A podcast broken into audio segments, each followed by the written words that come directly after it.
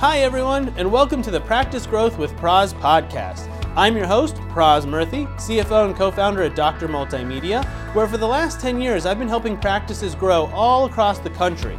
We started this podcast so we could dive deeper into the issues around practice growth, from online marketing to the way you run your business.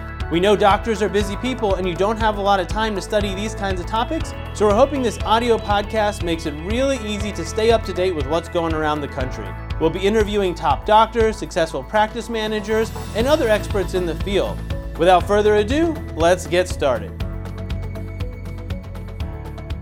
We've been getting a lot of questions over the weekend about websites, the custom websites that we do, what makes a good one. I've got with me here today Mark Reese alongside. Uh, so we thought we'd do this one maybe question and answer style. And Mark here is helping us uh, script a lot of our material, so we thought we'd bring him in on camera this time. And um, yeah, we wanted to dive a little bit deeper into what makes a good website. Uh, give you guys some free tips and tools to uh, hopefully improve your own websites, or of course, if you're a client of ours, this should already be taken care of. So, how you doing today, Mark? Doing super well. Happy to be here. Cool. Uh, awesome. Thanks for joining me. So, I know we wanted to talk a little bit today about uh, custom websites or what websites are. As I told you this morning, you're good at asking questions. So, in your mind, uh, where where do you even start with something like this? Yep. So it's uh, undeniable that in today's day and age, having an online day and age, having an online presence is extremely important, no matter what business you're in, but especially in healthcare, as you're trying to you know better engage your patients, bring new patients in, into your practice um, every single month. So.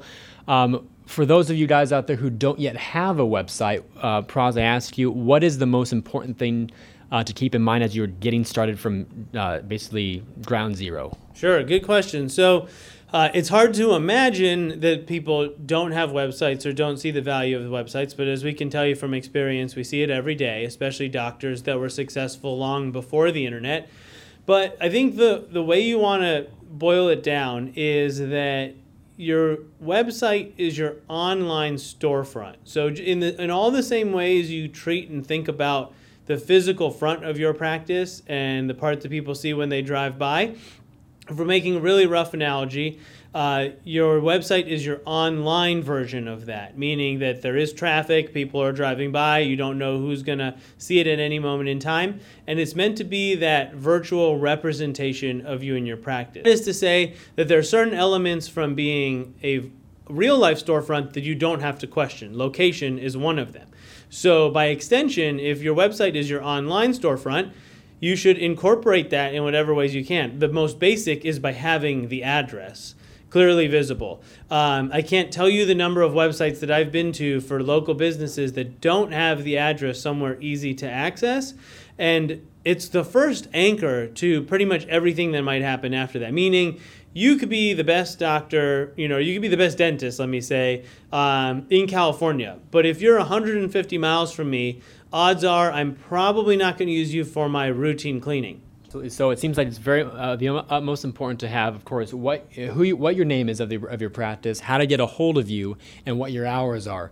But also, especially in the healthcare space, reviews are a huge part of making decisions. Do I go to one place versus another? So.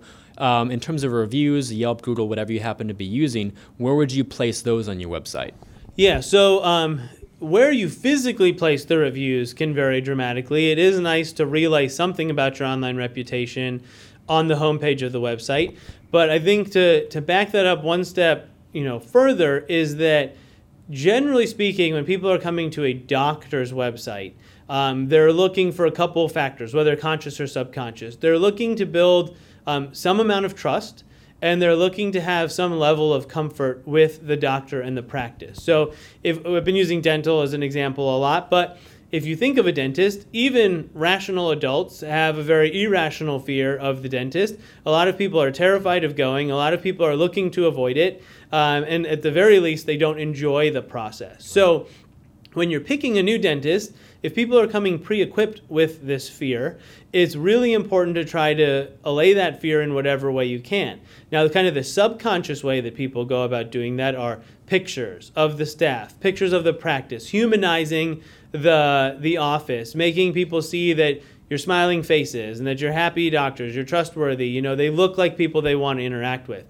Reviews are kind of one extension of that, meaning if other people have come into this practice and have had good experiences, then the odds that I am going to have increased. Meanwhile, if there are bad reviews or if there's negative experiences and I can relate to those, that can kind of sway me um, away. Putting reviews in a very noticeable place, highlighting them, circling through them is a very in your face way okay. of doing that. So, yes, you know, a, a website, a white website with black text that had your name, address, phone number, and office hours with your reviews at the bottom would technically meet the criteria that, that I've outlined as important and it'd be better than a lot of websites. But if you want to add to that the the intangibles that are going to get someone to pick up the phone and call you, or ideally fill out the form you have on your website. I mean, we could go, I don't know how much time we have today, but we could go on and on about the, the ability to contact you through the website. Um, that is where all this, you know, all the frills, if you will, come into play. The aesthetic of it, the ease of use, how it looks on a mobile phone. All of those are creating the user experience that in turn is meant to lead them down the path of, in fact, you know, reaching out and contacting you. The website presents a unique opportunity for people to contact your practice, one, when you're closed, but two, without talking to you. Uh, and that is what a lot of people want, whether they're at work, whether they're driving. There are a lot of situations these days where people would love to exchange information without having to speak to someone. So, if you are still in your infancy stages on your fa- uh, Facebook or Instagram profiles, do you recommend linking those on your website or wait till a later time? Um, no, you can you can always link out because uh, as great as the website is, people aren't generally waking up in the morning, you know, dying to check out your website, but they are on the social media platforms. So, if you can convert a website visitor into a Facebook like or an Instagram follow, that gives you a much longer term uh, chance to contact them and remind them and stay top of mind. So all of that is going to be extremely helpful. And if you have those social media pages, absolutely link it. I think if a successful social media page will actually link people back to the website. If the website is correctly built and you have a good social media post, a good Facebook post, or a fun Instagram post, linking people that might see that and directing them to your website, I think, is the more kind of fruitful flow of traffic because something caught their eye in a platform that they already are on, bring you over to the website then, if the website does a good job of essentially convincing the person that they should consider your services, now they contact you or at least have you kind of in the back of their head. Awesome. So, to, uh, to kind of wrap up this uh, for you guys today, uh, I want to ask uh, this at the very end here. So, let's say you've built out this new personal custom website. It looks amazing, got all the right elements in place your name, your phone number, the forms. You've linked to social, you've got some good uh, engaging pictures up. Um, once that's all set, how do you actually start driving traffic and getting people to know about you on the online world? Yeah, so there are two ways, and I talked about this in one of our um, marketing jam sessions. Was everyone wants to focus on the online way, right? So I built a website. Why is it on page three of Google? I, I put this brand new website up, and I only got 100 visits last month. So there are paid ways. There's lots of people that will sell you opportunities to bring strangers to the website. Um, in reality, in my opinion, you need to promote your own website. So that needs to happen in real life. So are you telling people? Are your all your social media posts for the next three months talking about the brand new website and how useful it is? Did you send out an email newsletter letting people know about the brand new website?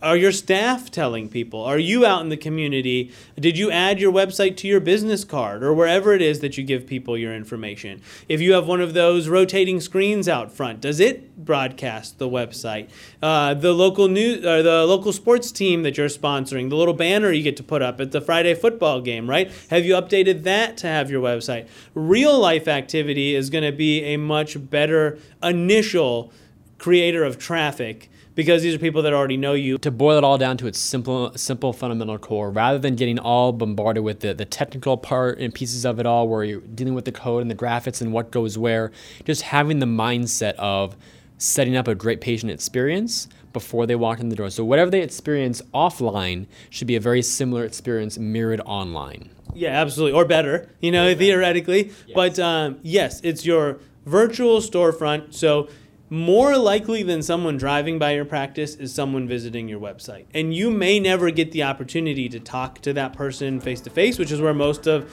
our successful doctors, you know, really win over their patients. So, how are you going to represent yourself before they ever talk to you.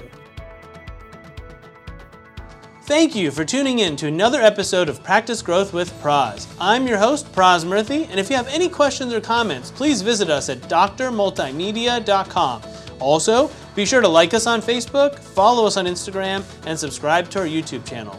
We're constantly sharing new content as part of our mission to take online marketing topics and make them relevant to your practice. And if you like what you heard, please tell a friend and leave us a review on Apple Podcast or Spotify. Thanks so much for listening, and we can't wait to do it again.